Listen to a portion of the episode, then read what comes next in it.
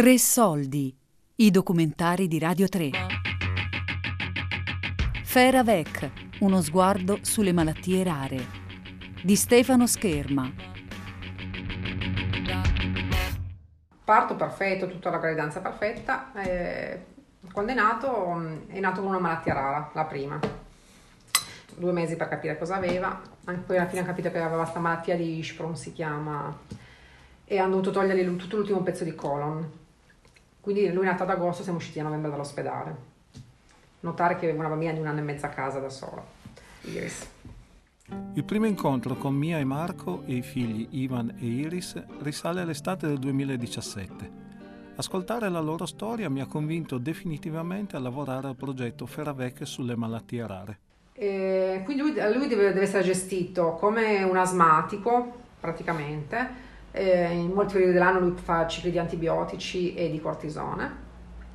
Lui deve gestire la sindrome di ondine, per cui anche quando si addormenta di giorno o anche se non si addormenta ma lui guarda la televisione ed è concentrato su qualcosa o mentre studia, se si concentra su qualcosa lui non si concentra sulla respirazione. La sua corteccia cerebrale funziona così, hanno scoperto.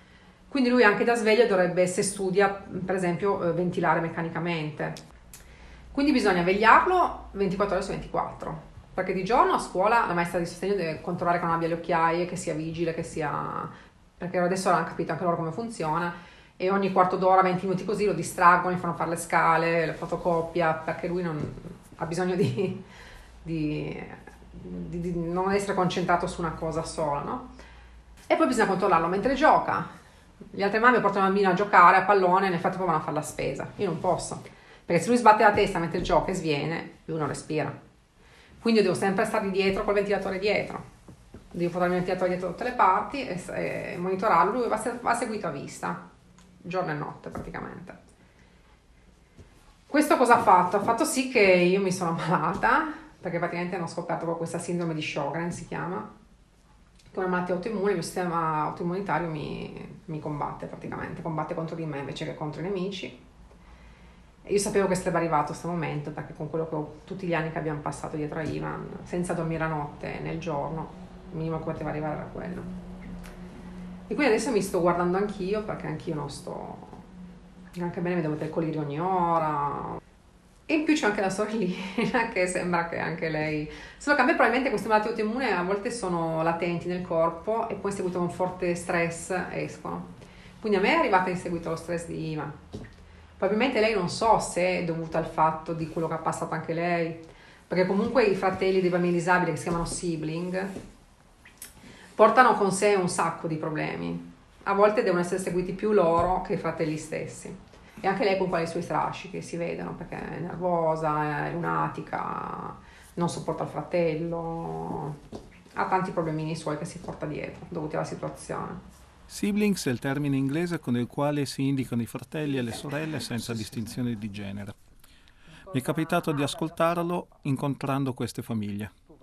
La sfida che i genitori devono affrontare è quella di non concentrare tutte le attenzioni e le energie solo sul figlio con disabilità grave. È tutta una guerra.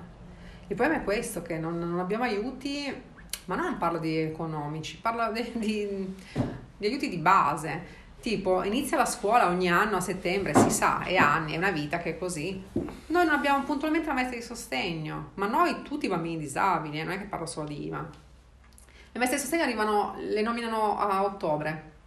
Quindi i nostri figli il primo mese o vanno a scuola, tipo Ivan va a scuola a 4 ore, esce alle 12, perché non può essere seguito più di tanto, tutto il mese, quindi già perde il primo periodo eh, io che lavoro comunque devo andare a mezzogiorno a prenderlo, portarlo a casa, fargli da mangiare, gestirlo e, e lavoro. E quindi mi devo prendere i permessi. Quindi già questa è una cosa. Poi c'è da dire che il, mm, un aspetto che è positivo ma è anche negativo di Iva, anche se, lui, se tu lo vedi per strada, dice un bambino con due malattie rare, insufficienza respiratoria, questo e quest'altro, non si direbbe. Ma lui gioca, canta, balla, fa tutto come gli altri bambini. Poi però eh, i problemi ci sono. Quindi adesso è che già in seconda elementare iniziano a vedere la differenza del suo ritardo, mentre fino alla prima elementare i bambini sono tutti più o meno, sai, paciocosi, giocosi, non, non si notano le differenze. Invece adesso in seconda iniziano, gli altri iniziano a vedere che lui è un po' più indietro, un po' più, un po più così, no? E quindi iniziano adesso gli insulti, le prese in giro, eh, tanti bambini che picchiano, ci sono tanti bambini che picchiano, bambini che dovrebbero non, aver, che non hanno problemi, che hanno una famiglia normale, che picchiano, arrivano a scuola e, e picchiano tutti. Quindi mi trovo a combattere con le maestre, perché ogni giorno io venivo a casa, questo mi ha picchiato, quello mi ha picchiato. Combatti con la preside che ti risponde, signora dovrebbe vedere alle medie cosa succede, peggio dello stadio. E che risposta è? Certo che se non li fermi da piccoli, questi bambini alle medie. Quindi combatti con le maestre, con la preside, diventi antipatica a tutti, perché tipo l'altro giorno io mi hanno sceso le scale, tre piani, perché le seconde elementari sono al terzo piano ovviamente, no? E è arrivato giù con tutte le scarpe slacciate ho detto, meno male che non è caduto. Dico, ma meno male che è una maestra che ti guarda H24. Non ce l'avessi. E quindi la nostra vita è così, è una guerra. Allora io cerco di fargli fare una vita normalissima il più possibile. Poi quando, quando sarà grande saranno tutti i problemi, perché lui da solo non potrà stare. Eh, se lui vuole andare a dormire da un amico bisogna che l'amico è disponibile a imparare a usare il ventilatore, perché lui non può far da solo. E, e un domani che lui dovrà dormire da solo perché i genitori non ci sono più, non so come faremo. Si spera o nella sorella o in una fidanzata, boh, chi lo sa. Perché lui comunque, questi bambini non possono mai stare da soli anche da grandi. E anche lì c'è un altro discorso del dopo di noi, che che uno non ci pensa finché sono piccoli, ma ci devi pensare, perché comunque noi abbiamo già, a nostra età, li abbiamo avuti tardi i bambini. E quindi questa è un'altra cosa che comunque ti fa vivere con il pensiero, non ti fa vivere bene, non ti fa dormire la notte, perché io penso già al domani, cosa devo fare? Non è che posso arrivare... Poi chissà se domani ci sono, parlo proprio di domani domani, non del domani. Purtroppo la vita è così. Mia accenna al cosiddetto dopo di noi ma oggi è concentrata sul presente anche grazie all'attività della sua associazione. Eh, nel mio percorso ho incontrato anche persone altruiste, perché c'è anche tanta gente che è indifferente, noi lo vediamo facendo gli eventi, no? Noi vendiamo i nostri cuoricini solidali che fanno le mamme, facciamo tutto noi. E tanta gente eh, mi ha risposto nelle fiere, ah, ma a me non mi interessa, a me di tuo figlio non mi interessa, per dire, no? E quindi c'è anche da combattere con le differenze della gente, che magari ti vede come uno che raccoglie soldi per comprarsi la macchina nuova, no? Toh. Poi la nostra associazione è formata solo da noi genitori, non è che sia il presidente e il papà di un bambino che c'è nel Verbano. E lui è ingegnere, sta cercando di fare un dispositivo di risveglio forzato per i nostri figli. Un letto che collegato al saturimetro, che se legge che c'è la saturazione bassa, balla, però i nostri figli non si svegliano lo stesso. Allora poi c'è il soffio d'aria freddo in faccia, dopodiché c'è la sirena fortissima. Hanno fatto degli esperimenti e praticamente sentivano la, tutti i rumori dappertutto l'ospedale, i bambini dormivano. Però sembra che da adulti rispondano un po' di più. Adesso stanno continuando questo esperimento e vediamo. Comunque siamo tutte famiglie, siamo una mamma che fa la segretaria, una mamma che fa la tesoriera, io che faccio parte del consiglio. Eh ci arrangiamo tra di noi, facciamo, anzi siamo già una bella associazione perché comunque raccogliamo i soldi del 5 per 1000, finanziamo due ricerche, una al Gaslini di Genova con la dottoressa Ceccherini che è una delle genetiste top a livello mondiale proprio, e poi una con il professor Fornasari di Milano che collabora con tutte le altre associazioni nel mondo, quindi con Israele, con la Francia, con l'America. Cioè nel nostro piccolo riusciamo ancora a essere a fare tante cose, però ci togliamo tanto tempo. È un impegno grande che però lo fai volentieri perché sai che trovassero mai una cura. Io mi ricordo, guarda, le prime volte che andavamo, che iniziamo, siamo, abbiamo iniziato a uscire, perché poi per i primi tempi non uscivamo più con Ivan, perché da piccolo dove metti si addormenta, quindi non puoi fare niente, non puoi uscire. È una sera che poi siamo andati in una pizzeria, mi ricordo che di fianco a noi, noi poi mangiare la pizza andavamo, 10 minuti prima di mangiare la pizza ce ne andavamo, perché poi dobbiamo fare il viaggetto in macchina e quindi è sempre col terrore. E mi ricordo che avevamo visto in un tavolo a fianco un bambino che si è addormentato sul tavolo.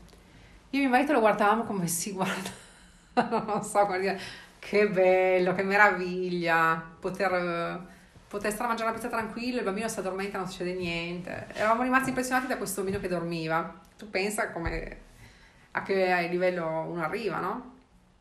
ad ammirare, essere lì a, a guardare il bambino che fa il suo corso normale, no?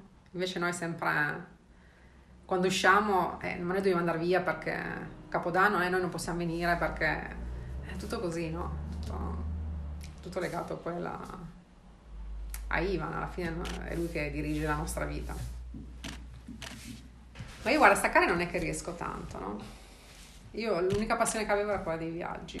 Ovviamente con Ivan non puoi viaggiare. Eh, cioè non puoi. Io viaggio lo stesso, sono sempre in giro, ovviamente Toscana, eh, montagna, cose vicine. Eh, sempre in macchina, perché col treno come fai con lui? Ci arriveremo e prende il treno, me ne fregherò, poi si addormenta e gli metto la maschera anche sul treno. Però sai, cerco anche un po' di tutelarlo perché anche essere guardati, cioè dà anche fastidio magari anche al bambino, no? Stesso. Adesso inizia a crescere, quindi... E, e appunto non mi, fa, non mi, va neanche di fare mh, pietà, no? Alla gente che ti guarda, poi mi dà molto fastidio. Però me ne fregherò, quindi arriverò anche a prendere il treno. Però adesso è ancora, ancora un po' faticoso con lui e poi proveremo anche a prendere l'aereo mm, prima o poi, perché comunque non è giusto che lui, ti ho detto, io voglio che lui viva il più possibile come gli altri bambini. E ovviamente nei limiti della malattia, che, di cosa ci permette la malattia. Però se la malattia ci permette di prendere un aereo, lui prenderà l'aereo. Poi sappiamo che è rischioso, perché magari va in un paese in cui se lui sta male eh, non c'è assistenza adeguata, quindi prendi e riparti. Però di certo io non gli negherò di provare, perché è giusto. La, cosa, la cosa che mi pesa un po' di più adesso è quella del, del viaggio, che mi sono dovuta proprio come se mi avessero tagliato le ali. Ecco. Ho iniziato a lavorare al progetto Ferravec stimolato dalla scintilla della curiosità. Ho voluto raccontare una storia per immagini per cercare di andare oltre le apparenze. Per entrare in confidenza ci è voluto tempo. Parlare ascoltare ha creato le basi per documentare i momenti che ho passato nelle case di queste persone, momenti di fiducia reciproca in cui sono diventato parte della quotidianità. E, ehm, poi addirittura una volta in montagna abbiamo un'amica che abita vicino, la, la nostra la zia, noi la chiamiamo, che ha tenuto Ivan perché te, te, ogni tanto tiene Iris, va a dormire da lei, no? ma siamo a 500 metri neanche, no? non so, 200 metri. E la notte Ivan ha voluto dormire da lei e noi sempre per farlo sentire come gli altri abbiamo lasciato dormire lì. Quindi abbiamo fatto tutto noi, abbiamo preparato, il, abbiamo messo il maschera, saturina e tutto quanto. Ovviamente la zia non ha dormito tutta la notte perché era in panico. E vi ha fatto un bel regalo. Sì, sì, sì, sì, perché non, non ci sembra vero. né a noi né a lui, poverino, perché lui è sempre attaccato a noi, noi è sempre attaccato a lui. Eh, sì, ogni tanto riusciamo così raramente, ma lo facciamo proprio perché per sopravvivere, ecco. Perché bisogna fare queste cose, bisogna avere, bisogna, bisogna avere paura di tutto, altrimenti non vai più avanti. Con Ivan, guarda, gli abbiamo fatto fare snowboard l'altro inverno. Boh, lui fa snowboard. Cioè la sua discesa di 800 metri, pazienza, però per lui è già, è già un traguardo. Bisogna apprezzare piccole cose, no? Impari quello. Quest'estate l'abbiamo comprato la maschera, quella del Decathlon, per andare sott'acqua. Eh. E quando abbiamo visto, quando l'abbiamo vista con la maschera abbiamo detto, madonna, non solo di notte, anche di giorno. anche di giorno.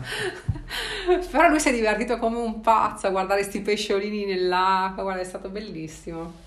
È stato brutto vederlo con la maschera anche di giorno, ma è stato bello vedere che lui si divertiva a guardare i pesciolini, no?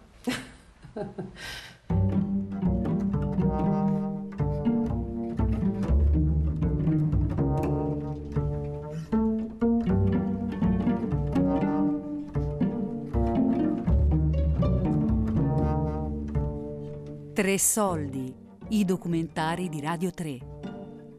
Fervec, uno sguardo sulle malattie rare. Di Stefano Scherma. Tre soldi è un programma a cura di Fabiana Carobolante, Daria Corrias, Giulia Nucci. Tutte le puntate sul sito di Radio 3 e sull'app Rai Play Radio.